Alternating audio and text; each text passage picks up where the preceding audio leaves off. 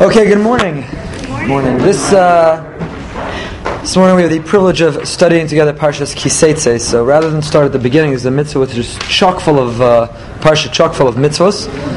I think last year we covered the uh, opening section. This year we're going to begin from Perek Chav Beis, chapter 22, which is in the Stone Chumash on page 1048. 1048. Perek Chav Beis Pasuk Aleph says the Torah.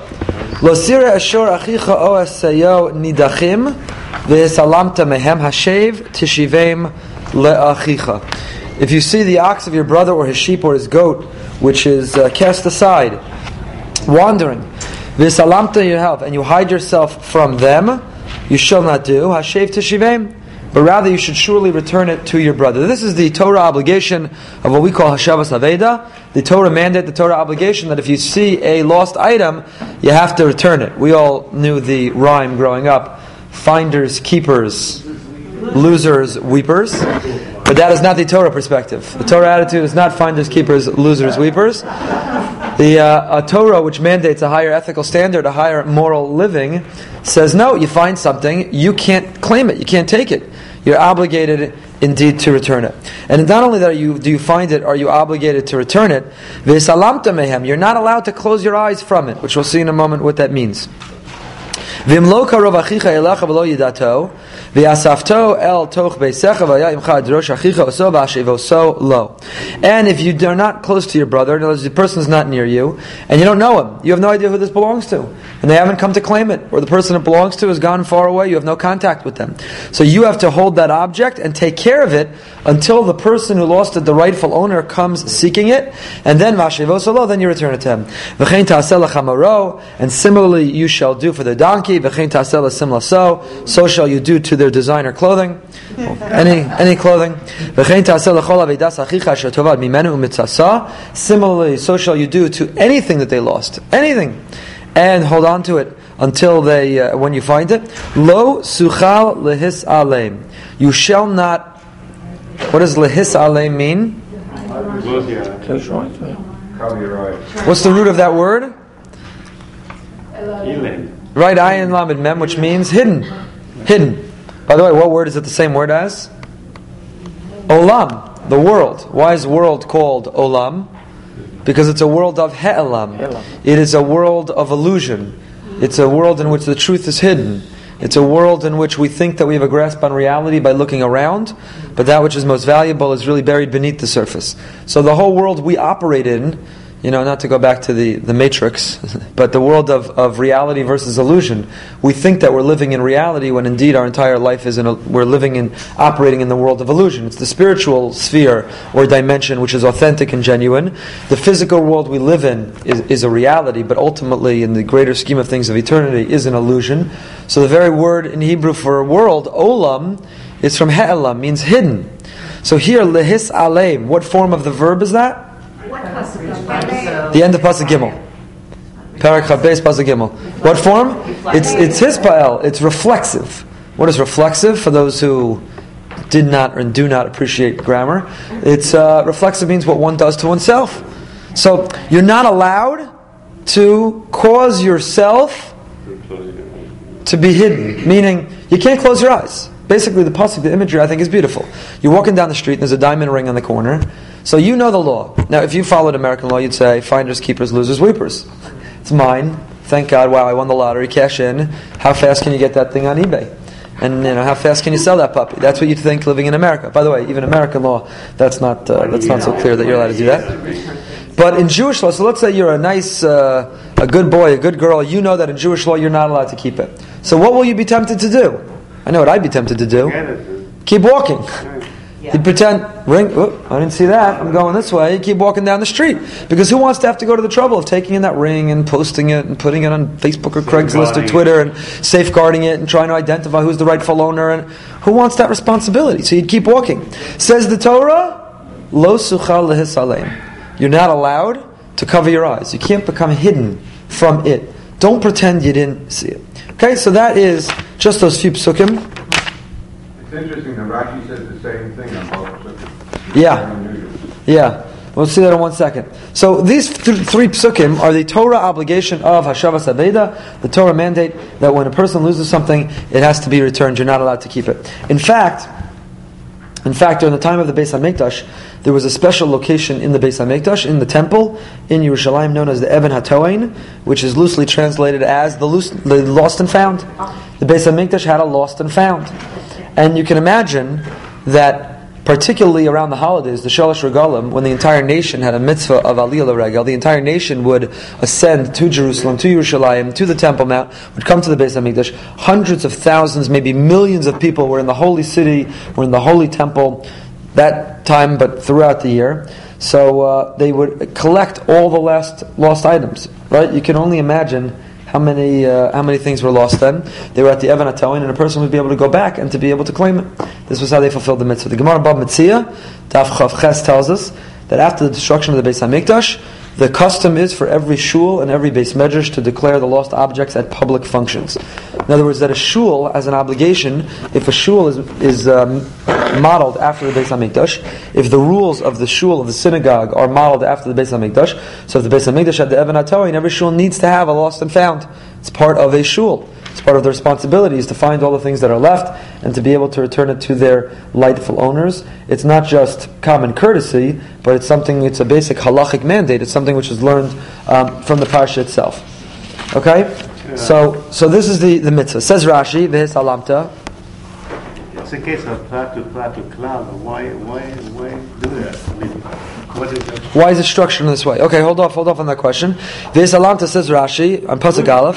Visalamta kovish ayin ki'ilu eino ro'ehu. You're going to cover your eyes as if you don't see it, as if you don't see it. How did Rashi know that's what you're talking about? So look at the Sifsei Chachamim. Again, as we've studied together many times, Rashi, every comment that he makes, every comment that Rashi offers, he's answering a question. He doesn't articulate the question most often. That's our job is to identify what was he asking, but we should know that every comment he's really answering. So what's his question that he's asking that he in turn answers koveshayin kilu ehu that his alamta means don't cover your eyes as if you don't see it. So says the Sifsei Chachamim de'ein lo mashu ma'alim milahagid shematza ti'imkein v'his alamta osam mi The pasuk says v'his alamta mehem and you become hidden from them, from the objects. Now, what does that mean? So I might have thought it means that you take the object, but you don't seek its rightful owner. Don't collect the object and then hold on to it, not ever seek its rightful owner. Says the Sifsei Chachamim, that can't be what it means. And that's what was bothering Rashi. Because the Pasuk doesn't say, V'hisalamta osam, you hide the objects, you collect them, you bring them in your house, become yours, you pretend that you couldn't find the owner. The verse doesn't say, V'hisalamta osam, you hid the objects. It says, V'hisalamta mehem, you, it's referring not to the object, but to you, the finder. You become hidden from them. To have mashmashu malim shehem etzlo, ava midachsiv salamta mehem mashmashu malim uh, miler oso. So the Gur Aryeh, the Maharal. So the Maharal understands what was bothering Rashi was why didn't the verse say visalamta osam? You're hiding the objects instead of returning it because the verse is not worried about that. You can't hold on to something that's not yours. We're worried about something even more. Not only are you not allowed to keep with that which is not yours, don't keep walking. You understand what kind of society Judaism, Torah is trying to mold and fashion? It's not just, I've shared this with you a number of times, right? American society is fashioning not necessarily a moral society, it's simply protecting us from being immoral. But there's something between being immoral and being moral, something being neutral, so to say. In other words, how are you a good American citizen? You don't do anything wrong. Don't steal, don't murder, don't rape, don't pillage, don't, don't, don't, don't, don't. Does that make you good? No, That doesn't make you good. It means that you're not bad. All of Torah, and I've shared this with you the many, many examples, all of Torah is to mold and fashion us not only to not be bad, but it's to fashion us into how to be good. So how do you create a society of goodness? You know, if you see a lost object and you don't take it for yourself, you're not bad. You'd be bad to take it to yourself, not try to find the rightful owner. So walking by it and not collecting it means that you're not bad. Does that make you good? Not at all. To make you good, the Torah mandates you can't keep walking. You see something lost, stop, pick it up, find, try to find the rightful owner. That's something exceptional and arguably uh, unique to Judaism. I can't imagine in any uh, civil law in any country uh, that there is a mandate You can't take it if it's not yours, but a mandate to find the rightful owner? Is that on the law books and anything else?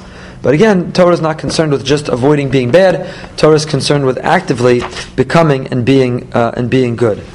The Or HaChaim Hakadosh has a very significant comment here. Says the Or HaChaim Hakadosh. Where'd he go? Oh, I'm sorry. That's why I turned the page too far. Okay. Says the Or HaChaim on Pasuk Aleph. Parsha Zuba Lirmos bepratos chiv hatochachos. It's a brilliant comment. Actually, before you even get to the Or HaChaim, I'll tell you. Because this is not in any of the Meforshim. The Gemara in Sanhedrin Dafayin Gimel teaches that this mitzvah is true even higher level.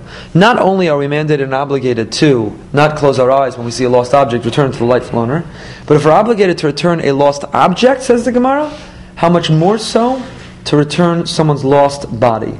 Meaning, if we have the capacity to restore someone's health and help them heal, we're not allowed to only avoid harming them, but if we have the capacity to heal them, then we're obligated to heal them. We're obligated. Why? Because someone's health is, is the greatest possession they own. If a person's health, the use of their limbs, and so on is compromised, that's infinitely worse than losing a diamond ring, than losing uh, your net worth, than losing your portfolio. Ask someone, would you rather be, God forbid, diagnosed with cancer or the stock market go down? Would you rather lose your engagement ring or lose your uh, liver? Would you rather lose your, your, one's health is, is clearly more precious. Material possessions can always be regained, but a person's health, so the Gemara in Sanhedrin extrapolates that if the Torah mandates that it's not enough to not be bad in terms of avoiding or uh, keeping a lost object, but you have to be good to return it, the same is true with healing and with health. If we, if one of us has the capacity to heal someone, then we are mandated to do it.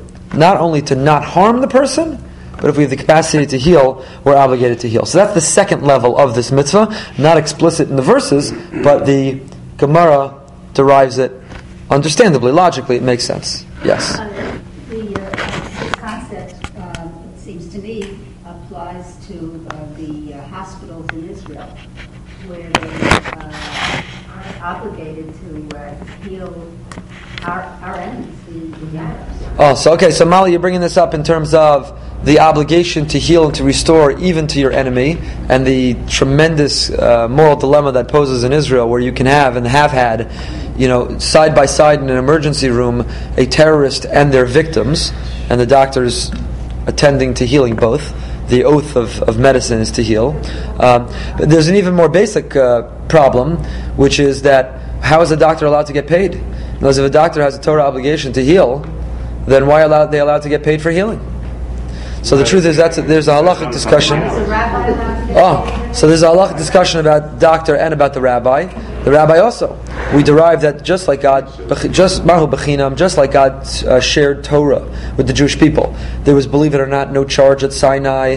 At Har Sinai, there was no pillar society. There wasn't seating based on the gold and platinum and emerald levels, and you didn't have to be a member, and there weren't dues. You came to Har Sinai, you were Jewish, you were at Har Sinai. There was no entrance fee. You were there. So the Gemara says, just like God shared His Torah without an entrance fee, so too we are obligated to teach Torah with no fee. So there, we just got rid of the tuition crisis, right? You know, and Torah has to be free. Or doctors, just like the Gemara extrapolates, just like God heals the sick, and we are mandated to emulate Him, to imitate Him, to heal the sick. So He didn't charge to heal the sick, so doctor's not allowed to charge. So what's the answer for both? So the Gemara provides the answer. A doctor or a rabbi are not allowed to be paid for what they're doing. They're being paid what's called schar batala. They're being paid for not working. In other words, if I had to have a if I had to earn a living to put food on my table, I could never have time to be the rabbi. So I don't get paid to be the rabbi. I'm not allowed to be, get paid to be the rabbi. I get paid to not take another job. On a retain. Essentially, a doctor is the same thing. A doctor is not being paid to heal. A doctor is being paid to not have another job. Because if they had another job, they wouldn't have the time to be able to heal. Apparently, a doctor's time is worth more than a rabbi's. There's schar batala. Uh, but that's. Uh, we're not going to solve that problem here this morning.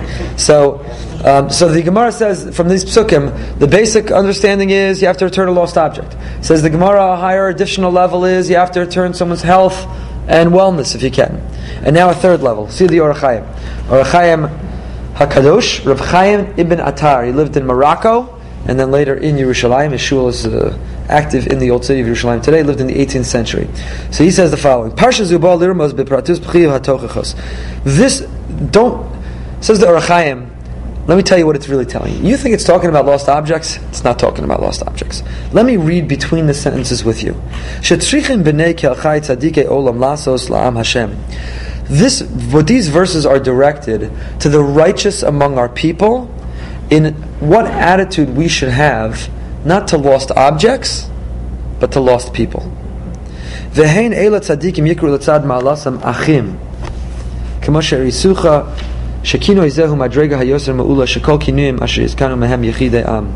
most righteous among us are called brothers, are called brothers. The most righteous among us are given that nickname, that title, that appellation.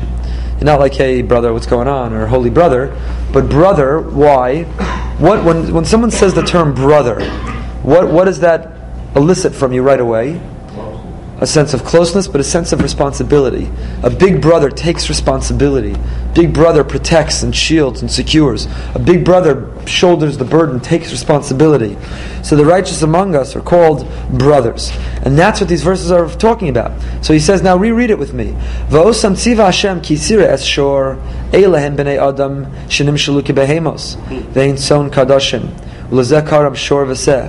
Who are the animals? Lost souls, people giving in to their animal inclination. See, every human being is really made up of a, of a dual nature. We have a struggle taking place within all of us. We have the animal inclination. We use that in our vernacular all the time. We describe someone as, you're acting like an animal. Stop eating like a pig. It's the animal instinct, the animal intuition. Right? A person is impulsive, that's their animal instinct. On the other hand, we have a godly spirit that says, no, you could be mindful, you could be conscientious, you could be watchful, and the conflict is always between us. Who are the lost souls? People who are no longer living that conflict, and they certainly have not allowed their godly soul to triumph. The lost souls are those who have simply given in to their animal impulse temptations. They're living a life in pursuit of pleasure without any higher ambition. So they're compared to an animal not because they're like an animal, but meaning because they're giving in to the animal instinct and animal impulse that every one of us have.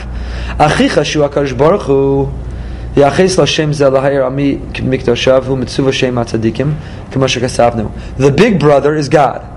The big brother is God. Brothers are the righteous. The lost animal are the lost souls who are pursuing material pleasure, physical pleasure, and they have simply neglected to nourish their soul. They've forgotten that there's a soul that is housed within that animal body. So what happens is the Or HaChaim נידחים על זה, על דרך אומרו, ונידחת להשתחוויס אליהם, שעובר פי השם יקרא נידח, נידח, ויצא השם לבעל ישראלים, אלא ישיבם לאחיו, הוא אלוקי עולם. So now reread the verses. לא סירה אשור אחיך או שתיו נידחים. You're not allowed to see the animal of your big brother wandering, lost, and you'll close your eyes to them. But rather, hashev teshivim le'achicha. But rather, bring them back to your brother. Says the Or HaChaim, you think this is talking about uh, a pair of bifocals? You think it's talking about keys, pocketbook, tissues, a wallet? No. It's not talking about a cell phone. This is talking about a person's soul. When you see your brother's animal, meaning someone is given into their animal impulse, and they're lost, they're wandering, they're simply wandering, groping around, looking for meaning, bring them home. Bring them back to your big brother. Bring them back to Hashem. So now he continues. So what happens? What's the next pasuk? Again, the Or HaChaim takes this third level of understanding. This is the mandate of outreach. It's the mandate of kiruv, and it's magnificent.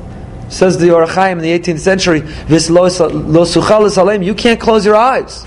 You're going to go to Publix, and someone's going to bagel you and say the word or, oh, is it Thursday? That must mean it's almost shot. They're going to beg you, you'll let you know they're Jewish, and you're going to hisalam to You're going to close your eyes and keep walking down the aisle, or keep checking out, or keep what, you're going to pretend you didn't see them.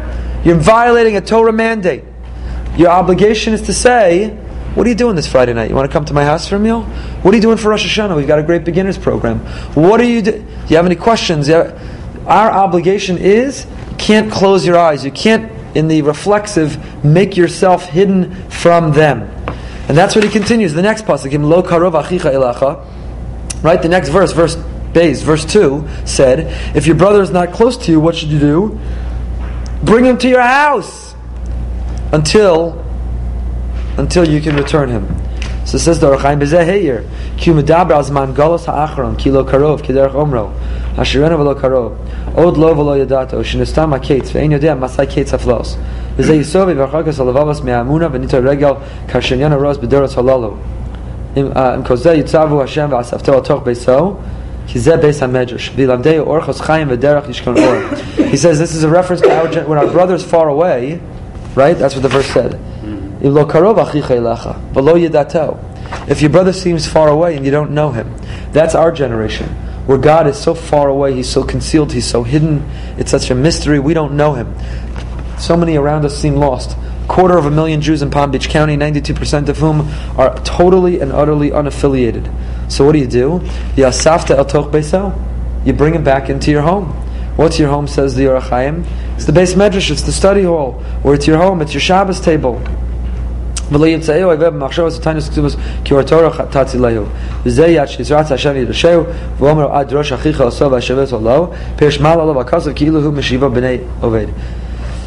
Right, so it's, it's a magnificent interpretation of the Or HaChaim. He takes this concept and he runs it through all the verses to explain that you think it's talking about somebody lost their uh, their iPod. No, it's talking about somebody who feels lost. Be their compass. Help them find their way. Why, why? Why does it have to be a basic? Why doesn't it directly say? Why does it have to be? The whole of your, there is, uh, Yes, I would say the following. I, even the Or HaChaim doesn't believe that's what the Psukim are talking about. In other words, the Psukim clearly are creating the halachic obligation of Hashavas Aveda, of returning a lost object, of which there are long, intricate, detailed rules.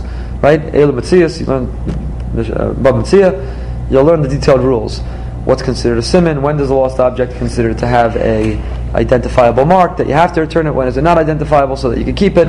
How, how do you announce it? How long do you have to wait? What do you do with it? Mm-hmm. Bava Metzia, Mishnais, the Gemara there, all, all the rules. It's long. Even the Or HaChaim is going to acknowledge that that's what the verses are talking about.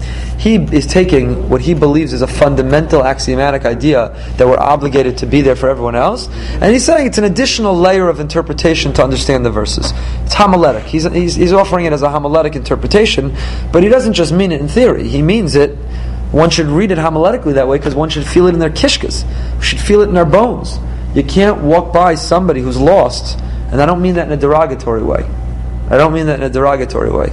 I posted on Twitter this summer. It was incredible. You know, my experience with NCSY teaching in their programs was absolutely amazing. They've got incredible programs. So one of the programs I taught on is called TJJ, the Jerusalem Journey, which started just a few years ago with one bus, and today they brought this past summer eight buses, 45 kids a bus, every kid in public school. 45 public schools, each bus, eight buses. Remarkable. Overwhelming uh, majority of whom were in Israel for the very first time in their life. So you know what it was like? I spoke to them right before they went down to the Kotel on a Friday night. We went down to the Kotel. You're seeing tears stream from their eyes. It's absolutely incredible. So I, I, I tweeted some comment like, you know, being with these kids who felt so lost and now have, have found their way home was really remarkable, extraordinary, so inspiring for me. So some guy went ballistic at me. Who are you to call them lost? What does lost mean? He's so derogatory, condescending, lost, as if you're found. So I, I don't mean the term lost. I don't think the Or HaChaim means the term lost in the sense of of uh, being condescending and derogatory. He means that if, if a person, you know, if, you, if somebody were, were living a lifestyle in which they were not realizing their potential, they were not meeting, they were not enjoying all of the meaning and purpose of life that they could, we would say that they're searching. They're searching to find meaning. So uh, lost does not mean to sound. Or HaChaim is not uh, seeking to to uh, criticize anybody, but he's using it as a descriptive term, not really at all a criticism of the individual who's searching. It's a criticism rather of of us that if we feel that we have something precious, and right, I spoke about this last Shabbos Shuvah. This is uh, Chafetz Chaim writes this explicitly in an essay. He says our attitude must be, and we're going to pay dearly. There's a number of meforshim who talk about this. Imagine that you had an incredible um, stock tip. You not insider trading, nothing illegal, but you were as confident as one could be that it was going to go through the roof, and you didn't tell your best friend, you didn't tell your neighbor. So when they find out that you have uh, claim, uh, uh, you've uh, amassed incredible wealth, and you denied that information to them, they're going to come to you and say, "Buddy, what's going on? I thought we were good friends." You know, you started a business, you got all kinds of investors, you didn't invite them to invest. What happened? I thought we were good friends. Why didn't you bring me in? So a lot of commentators say when we get to Shamayim, after 120 years, our neighbors, all everyone around us here in Palm Beach County is going to come and say, you had this incredible thing called Shabbos. You had this amazing stock tip called Rosh Hashanah. You had this incredible thing called giving your kids a blessing Friday night, called prayer, called uh, all the enriching things in your life. Why didn't you share it with me? Why were you keeping it to yourself? Why were you holding on to it? So the Rechaim is not criticizing the individuals, rather he's criticizing us who are not involved in, in helping somebody come back. So all of these psukim aleph through gimel uh, can be understood at three levels. Level number one is literal, a lost object. It's not enough not to be bad. One has to be good and find the rightful owner. Level number two, Gemara Sanhedrin. It's not enough not to physically harm or damage someone. If you have the capacity to heal, you're obligated to share it and to heal that person who's suffering. And level number three, the Ohr is that if a person feels lost, is searching, is seeking, and you have the capacity to bring them back, then we're obligated to, to do so. I'll just share with you uh, an incredible story. I think a beautiful story about a religious young man who found a, a personal telephone book, telephone directory in a telephone booth on 47th Street in the Diamond District, New, New York's famous Diamond District District. Anyone remember what a telephone booth was? If I was talking to high school kids right now, I was talking to high school kids. This happened over the summer. I said to them, I told them a story that had to do with a payphone. The kid said, "What's a payphone? What's a payphone?" Think about it. If you were born after 1990, how in the world do you know what a payphone is? They look at you literally like you're. I might as well have said, yeah, well, I was riding in my horse and buggy, and uh, anyway, so a young man, a religious young man, found somebody's uh, personal telephone book in a telephone booth in the Diamond District. So to find the rightful owner, which he felt obligated, he had just learned Pashas Kisete, the Mitzvah Shavas Aveda. So he started calling names listed in the address book to figure out if he could narrow it down to who owned it. So among the names he called was a woman in Florida who said that the names in the book sounded like the book belongs to her daughter. Right? He read her the names in the book, and she said, From the names in the book, I think you found my daughter's telephone book. So the woman said to him, Listen, buddy, why'd you invest so much time and so much effort trying to find the rightful owner? So you found this telephone book, okay, give it to the cabbie, put it on the side of the street, hold on to it. But like you took your time to start calling all the names in this telephone book to narrow it down, process of elimination, to find out what's the deal. So the young man told the woman on the phone, Look, I'm an observant Jew, and I try to find the, follow the mandates of our Torah. And the Torah says that there's an obligation to return a lost object. I came across this lost object. I know how I would feel, how desperate I would feel if I lost my telephone book with everything in it. So I'm following the principle of Torah, and that's why I'm calling you. So the man contacted the woman's daughter, and indeed she was the rightful owner. She had lost it, and she was incredibly grateful. So they made an appointment to meet so he could return the, the lost book to her. So when the woman arrives the next day, she was very, very emotional. So the man was so delighted to see her, to return the book. He felt good about himself. He could give it back, but he said, "Why are you crying? I, I know it's a telephone book. I know, I know you're desperate to get it back, but you're a little emotional. It's a little dramatic. What are you crying for?" So the woman thanked the man profusely, and she said, "You not only returned my telephone book to me, but you restored my mother to me." She said, several years ago, she had gone off to study. She was turned on to Judaism, and she became a Balas Tshuva. She became religiously observant. So her mother found this new lifestyle so cultish she was so turned off. She felt so rejected. She was so angry. She literally wrote off her daughter and stopped speaking to her because she had become religious. But when this man called and said to her, when she inquired, Why are you going through all this trouble? Why are you making all these calls? And he said, Because I, an observant Jew, follow the Torah. The Torah tells me it's not enough not to be bad. I have to be good. I found something. I have to find the rightful owner. The woman, the mother, was so blown away that she called her daughter and she told her she's so proud of her, what a beautiful religion that she's embraced. And so this young lady turned to the man and said, Not only did you return and restore my telephone book, but more significantly, you returned and restored my mother to me. So you see this, this notion of this, uh, of this great mitzvah that it's, uh, it's not just uh, enough to avoid being bad, but the concept, the underlying theme of the mitzvah is an obligation to be good. Lo chamor pasuk. We have not focused a lot on the text, which I always tell you is what the basis of this class is. Lo sires chamor achicha o sharo naflim baderech v'esalamta mehem hakim takim imo. Pasuk dalad, verse number four. You shall not see the donkey of your brother or his ox falling on the road and hide yourself, but you have to stand there and help him lift him up. It's again the same concept. In other words, if somebody's falling over, somebody's carrying, you know, uh, seven boxes and they're walking so I'm a jerk if I walk by them and knock them over, right? I'm a jerk if I slam the door in their face while they're trying to walk through the door while balancing 17 boxes. But America would say, you know, you're a decent guy. If, you know, they're struggling to load the car and you just keep walking. That's what a person does. You know, you keep walking. Says the Torah, you're not allowed to keep walking. If a person, you're walking out of Costco and the guy's loading the back of his car, she's loading the back of her car, and the boxes are falling out, it's falling, they can't, you're obligated to walk over and say, let me help you for a second.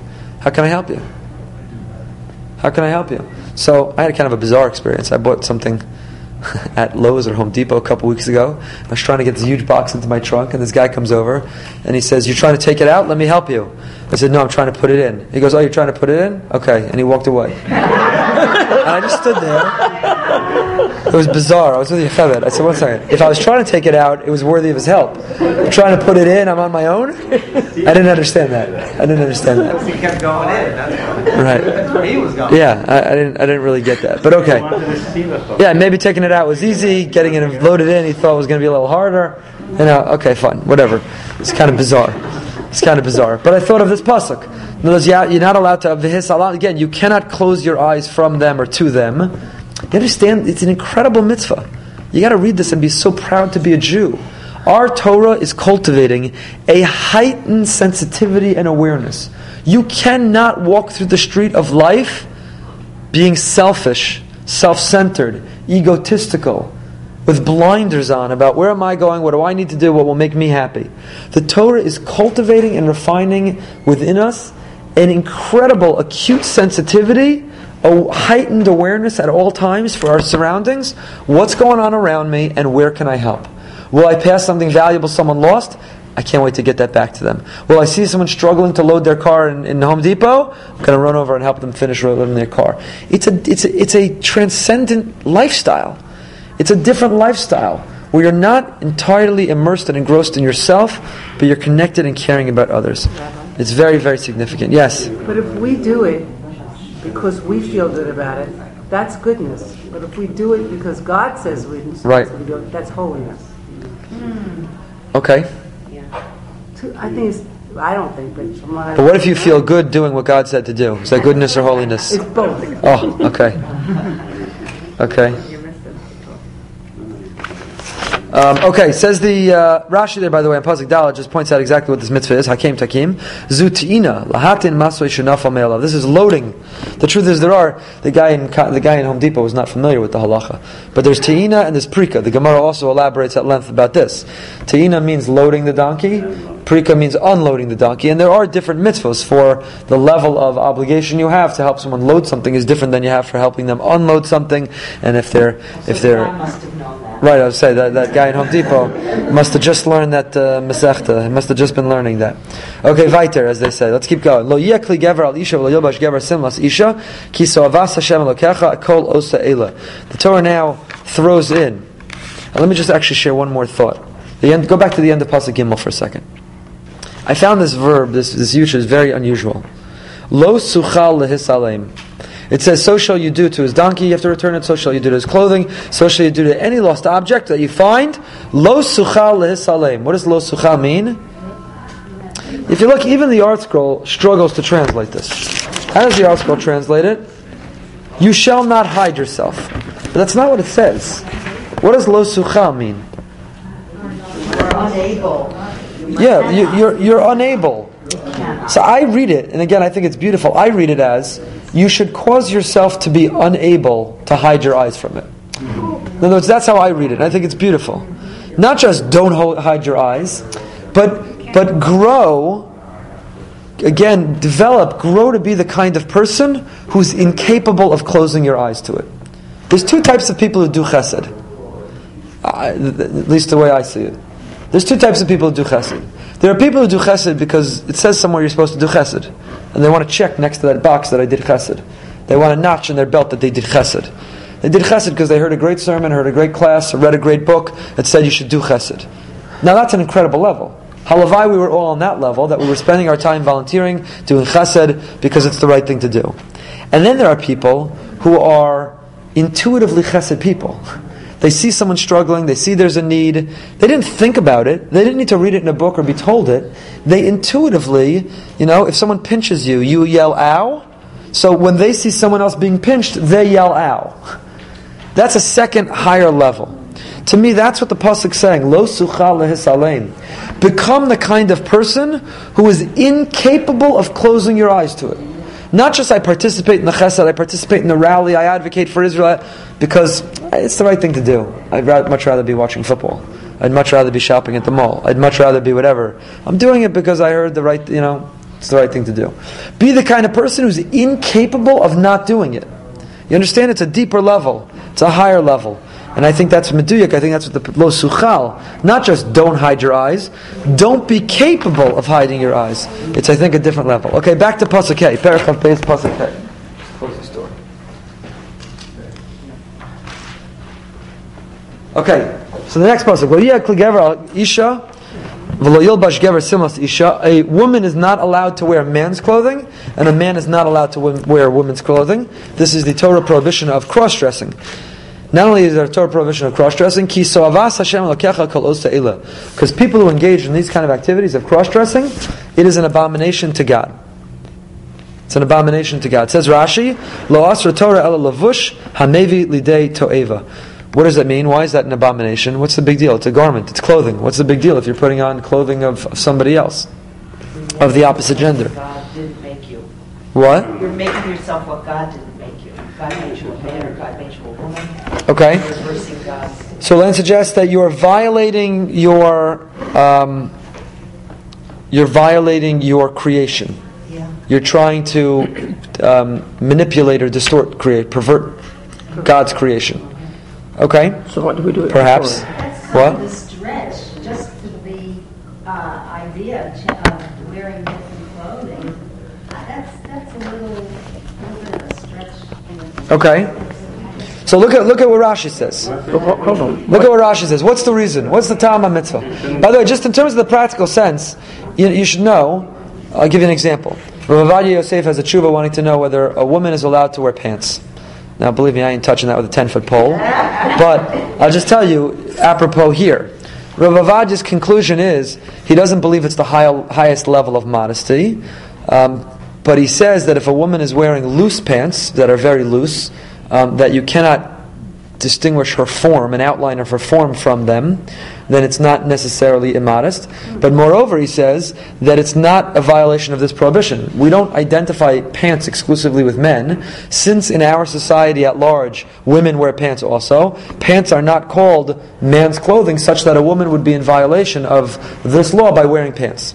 Okay, that's Ravadi's conclusion. So my point is that you know, if today, um, you know, for example, is a man in violation of this rule if he wears a wedding band? So the answer is no, because today's society, men wear rings, right? So if a man chooses to wear a wedding band, he's not in violation of the prohibition of, of dressing like a woman. It's not. It, it means this prohibition is in force when there is a garment or a type of garment which is exclusively identified with the opposite gender, and you're wearing the opposite gender's clothing. Cross dressing. That's cross dressing. Ah, so let's see why. So look at Rashi. Says Rashi Pasukei, Lo yekli gever al isha, leish, kedei shetelech bein ha'anashim she'ein zu el l'shem niyuf. What's the reason for this prohibition? Because a woman is wearing a man's clothing, is trying to appear similar to a man, and he's trying, she's trying to, to, uh, to get among the men, and it's going to ultimately lead to promiscuity. It's going to ultimately lead to licentiousness. And since the Torah seeks to create healthy barriers and boundaries to keep um, to keep successful relationships alive, it would violate those boundaries. In other words, I put it this way. I put it this way. I was saying this. I had a conversation with a group of people last week about a question similar to this, where they thought, you know, the Jewish view on on nagia, on shomer nagia, men and women touching, so on, contact, they thought it was very extreme. So I basically said to them, I walked them through the whole idea of it and why really it's for our own benefit and how it could really promote our own pleasure. But I basically said, look, we live in a world of incredibly high rates of infidelity, incredibly high rates of divorce, incredibly high rates of dysfunction. Wouldn't we do well to go to an extreme to create healthy boundaries until we can get back to a good spot, a good place? Because even if you perceive it as a little bit extreme, wouldn't we, wouldn't we be doing well if one of two marriages in America today are ending in divorce, which is what we're at? Out of every two weddings you attend, one of those couples will not remain married. Okay, that's just a statistic. That's the statistic. Infidelity, is, is uh, rising rapidly among women and, and shortly will outpace men. But infidelity is also tremendously high. Tremendously high. In other words, it's the new normal. In, in secular society, if you haven't had an affair, there's something wrong with you. You're, you're the exception. Statistically, this is not my uh, interpretation. So, in a world where that's going on around us, if we believe that the family unit, or if we believe in, in family values, shouldn't we be creating significant boundaries to protect them? So that's what the Torah is saying here, is that, is that we're trying to create these boundaries from, from a woman being able to overly, uh, overly socialize with men. So a woman's going to don a man's clothing, she's going to hang out with the guys. It's not going to end well. It's going to lead to licentiousness and promiscuity. And the same thing with the man. If a man is, is wearing woman's clothing, which means literally, but could mean figuratively, over socializing and over entering the, the sphere and atmosphere of, of a woman's circle, then it's not going to end well. If he's a married man, if they're married women, it ain't going to end well. So the Torah is trying to create these, create these boundaries and these barriers in order to protect. And moreover, the Torah is also trying to protect what it perceives as a necessary balance for the world, and that is a, a proper balance of masculinity and femininity, which I've shared this also before. Gemara, you know, the pasuk says, "Zachar unekeva bra'am." God created them, man and woman, uh, male and female. But the Gemara learns from there that everything God created in the world, He created a masculine component and a feminine component. Every animal, there's a male animal and a female animal. Even within plant life today, scientists have identified what they consider within plant life you know, like a masculine feature and a feminine feature within plant life itself. And that's, that's I'm glad that science finally caught up with the Gemara because the Gemara understood that within creation, hold on one second, within creation, masculinity and femininity, and the Maharal develops the whole notion that for the world to properly function, there needs to be the healthy balance between masculinity and femininity. And when women are trying to act like men, or when men are trying to act like women, that balance is offset and it's unhealthy for the for the world.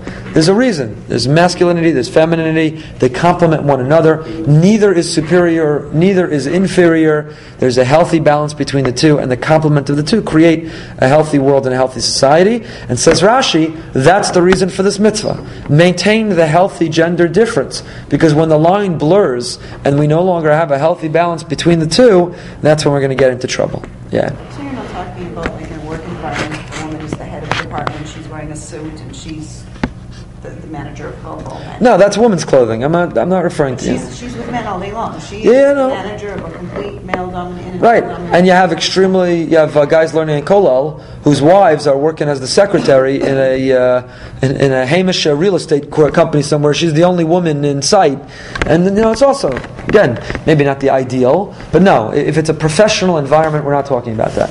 We're talking about what happens after work when they say to, when the, all the guys say to the woman, "Hey, we're hitting the bar, we're going for drinks because you know what a stressful day at work. Come with us." Or the guy, or, you know, or the woman who's in the environment, and so on and so forth. Then it becomes unhealthy. Why do we do it, allow it on Purim then? Okay, so that's the whole question. The Mishnah Berurah has a whole discussion on Purim. It's a big discussion. Do we allow cross-dressing on Purim? In the Purim theme, in spirit. You do. You see some men dressing in some women's. Yeah. So let's. Together also means an armor in some and different. Yeah. Yeah. Yeah. Yeah. Yeah. Again, I'll read with you the Ibn Ezra at great personal risk to me. Look at the Rav Avram Ibn Ezra. Rav Avram Ibn Ezra was a, uh, a commentary who lived in the Middle Ages, Which pasuk? a medieval commentary on Pasuk He says, Nismacha bavur tseis. What's the connection? What is this doing here? Why out of nowhere are we talking about cross-dressing? He says it's connected to the opening of the parsha. Ki seitzei l'melchama alayvecha, When you go out to war against your enemy. So he says, don't hit me. A woman is created to be an incubator, to have children.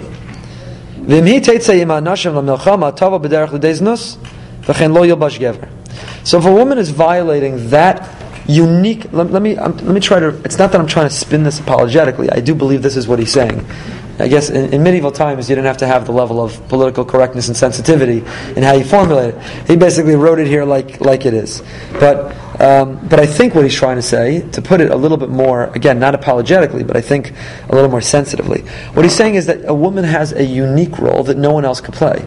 There's absolutely nobody else that could, that could mother children, that could, that could conceive and, uh, and host and give birth to children and nurture children in the way that she can. It's, you know, whenever I give a talk on, on the different roles of men and women, and there are people arguing with me, so I always tell them, and to me this is like a checkmate argument. I always say, you know, I wish I want to nurse my kids. Whenever I've had Baruch Hashem, I'm blessed. We have six girls. Every one of them, I wish I could nurse. I wish I could nurse. Somehow, it's always time to nurse when it's time to clean up from the Shabbos table. So that's one great reason. you know. So I, I you know, Yocheved and I have this running joke because she thinks like mincha Mincha is like the rabbis came up with mincha, so you could be like, oh, bedtime, didn't, sorry, gotta go, mincha. so my joke back to her was, okay, so women is, nursing is the woman's answer to mincha. You know? so, fine. So, but I wish I could nurse. What a feeling it must be to know that you have the capacity to nourish a child from your body to their body, that you're going to connect in that way, that you'll feel that, that level of closeness. I'm bitter, I'm angry. I wish, okay, so all the women laugh at me. I wish I could give birth. I want to carry a baby. I want to, I want to create that bond for nine months. I want to create that. I want to create that bond. Yeah, I don't want the bond with a kidney stone. I want the bond with a child. I want that bond of nine months of nurturing, nourishing, gestational period in my.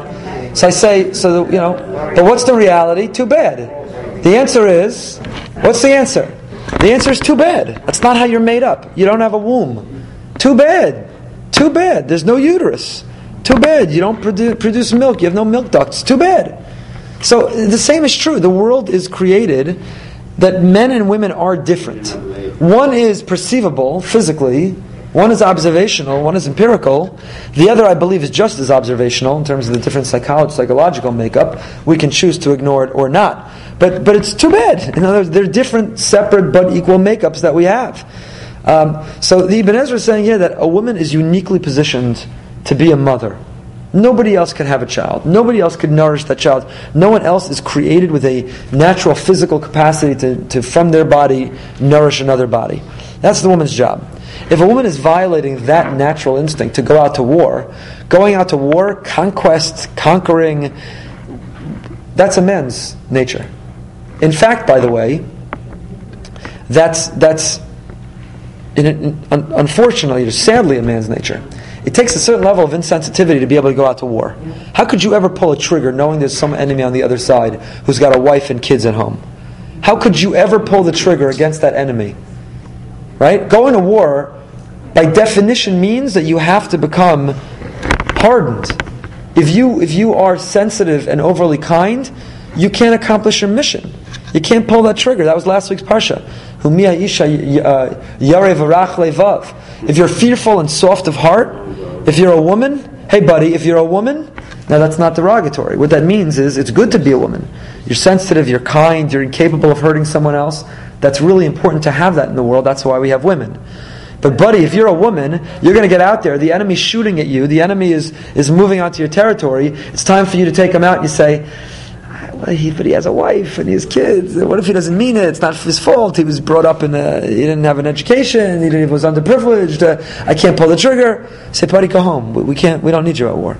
In fact, this is why some explain that a woman in Jewish law is not allowed to be a judge. Why is a woman not allowed to be a judge?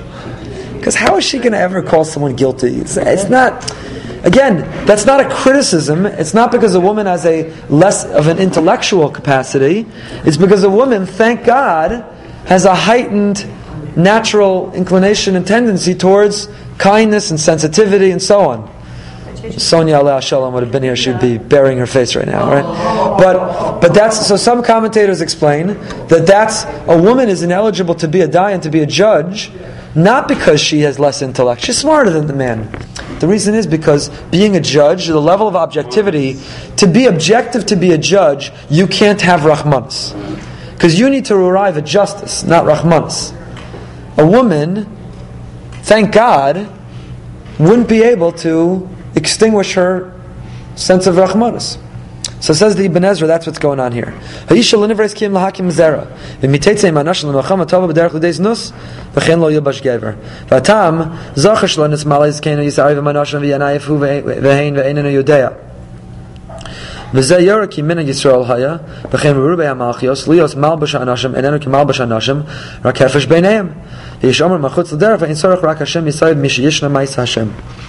The Ibn Ezra at the end says, he goes, you think this is a uniquely Jewish idea?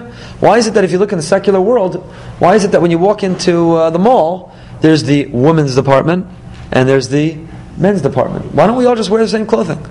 Okay, so you know, in Ireland, where is it? Scotland, where do they wear kilts? Scotland. Scotland. Okay, so they're, they're all wearing skirts there, but but everywhere else, Women don't wear the kilts. I'm sorry, kilts. Women don't wear the same ones. Oh, they don't wear the same ones. So why? Why is it okay? Forget religious, forget religion, forget Judaism. Why is it? Ask yourself that even in the secular world around us, there's a there's a distinction between men's clothing and women's clothing because we, we have different uh, you know body structures. Okay, so they could have made different sizes of the same clothing. But why isn't the clothing? Why don't we all wear skirts? Why don't we all wear pants? Why don't we all wear blouses? Or why don't we all wear dress shirts and ties? Why why has society emerged that there's different clothing? Says the Ibn Ezra, and he describes because this outer clothing that we wear essentially is revealing an inner difference, and the clothing maintains the distinction between the genders, because gender distinction is critical. Gender distinction is critical to avoid promiscuity and licentiousness. Gender distinction, not segregation, but distinction. Understand there's a difference. Gender distinction is critical for the healthy balance of the world, of masculinity and femininity, and that's what's going on. So that's what's the, the basis of this mitzvah of lo yekli gever al isha lo yibash gever simlas isha kiso avas Hashem elokecha kol ose ela. Okay, that's the Ibn Ezra and the Rashbam. History of the wo- women who went to war. in Jewish history, Devorah uh, didn't go to war. Devorah didn't go to war. She sent us to war. Right. By the way, so go to that episode for a minute. What happens? Barak is the general of the army. He's married to Devorah, is our understanding. Devorah is the prophetess, judges. I know was said a woman can't be a judge. Tosfos deals with that question: How could she judge if women can't be judges? She wasn't really a judge, or it was unique, whatever the case may be. What? Devorah was married. Devorah was married to Barak. I thought she was anxious Lapido. Lapidos was Barak. Was it? Oh. Correct. Says the yeah the Medrash says he was called Lapidos. Why? Because he'd go to the base, uh, he'd go to the uh, Mishkan, and uh, and she would stay at home and prepare the wicks for him to bring to set up the menorah to be kindled. Lapidos means a wick. That's actually when you read the Medrash, you see beautiful imagery because we have this image of Dvorah being at the limelight, this this incredible uh, you know executive. She's this leader, and she was all of those things. But what was her essence? She was the woman who at home behind the scenes was trying to make her husband look good. She balanced the two at the same time. She had her own ambition, she had her own career, she was a leader of the Jewish people, but it wasn't at the expense of a relationship with her husband and trying to displace her husband. So eh, Lapidos is Barak, says the Medrash. Devorah was married to him. So Barak is supposed to be the general of the army, and he's a little wimp. It's time they're being attacked, it's time to go out and fight, and he's afraid. He's afraid. So what does Devorah say to him? I'll take it. No. She says to him, hey buddy, It's not gonna look good. get it together and go fight. Because if you're not going to lead this people, and you're a man, it'll be embarrassing because victory is going to come to the Jewish people either way. It's going to come in the hands of a woman, and you will be utterly ashamed. So again, you could read that and say, "Pfft, what a biased chauvinistic religion. Something wrong with victory coming in the hands of a woman? No, the answer is, again, the different nature of a man and a woman. You know, the woman was able to overcome her natural inclination towards compassion and get the job done. And you, the guy who has born with a diminished sense of compassion, you can't get it together to get the job done? That's what she was saying to him. And ultimately, that's what happens. Barak hesitates, doesn't get the job done, and who kills Sisera, the general of the opposing army? Yael. Yael kills Sisera. Right? She lures him into her tent, gives him some warm milk, gives him some wine, puts him to sleep, takes the peg of the tent, and drives it into the temple in his head. Right? So much for the Rahmanas. She uh, takes advantage of him, takes advantage of him and kills him. So again, what's going on in that storyline is this distinction, and that's why Dvorah is threatening Barak and Lapidos in this way, and that's indeed what, what ends up happening. Okay, I wanted to continue because there's a critical Ramban here on Shiluach Hakain. I want to show you this. I have a whole sefer, Shiluach Hakain Kehilchasa. There's a whole the mitzvah of sending away the mother bird when you take the eggs. Do we derive the reason? The reward, which is given right next to it. Why is that the reward? But uh, that's why we have next year. Maybe we can do it after So- next year on that. We'll we'll pick up from uh, pick up from here this year. This weekend is we're doing our commemoration for 9/11. So uh, the Friday, Bro- Josh Rabbi Brody's Friday Night Live is going to have a focus on 9/11. Shabbos morning, my drush is about 9/11. Proud to be an American. And the Shabbos afternoon class is a review. The Din of America um, dealt with, I think it was 12 cases of women whose husbands were in the Twin Towers when they were attacked, and then came to the Din and said, "We don't have absolute evidence that our husbands are gone. Are we an aguna? Can we remarry? Do we begin to mourn? How, do you- how did they piece? How did they put together the pieces to determine the status of these women that would allow them to move on with their life?" So we're going to go through that halachic analysis Shabbos afternoon. Have a great day.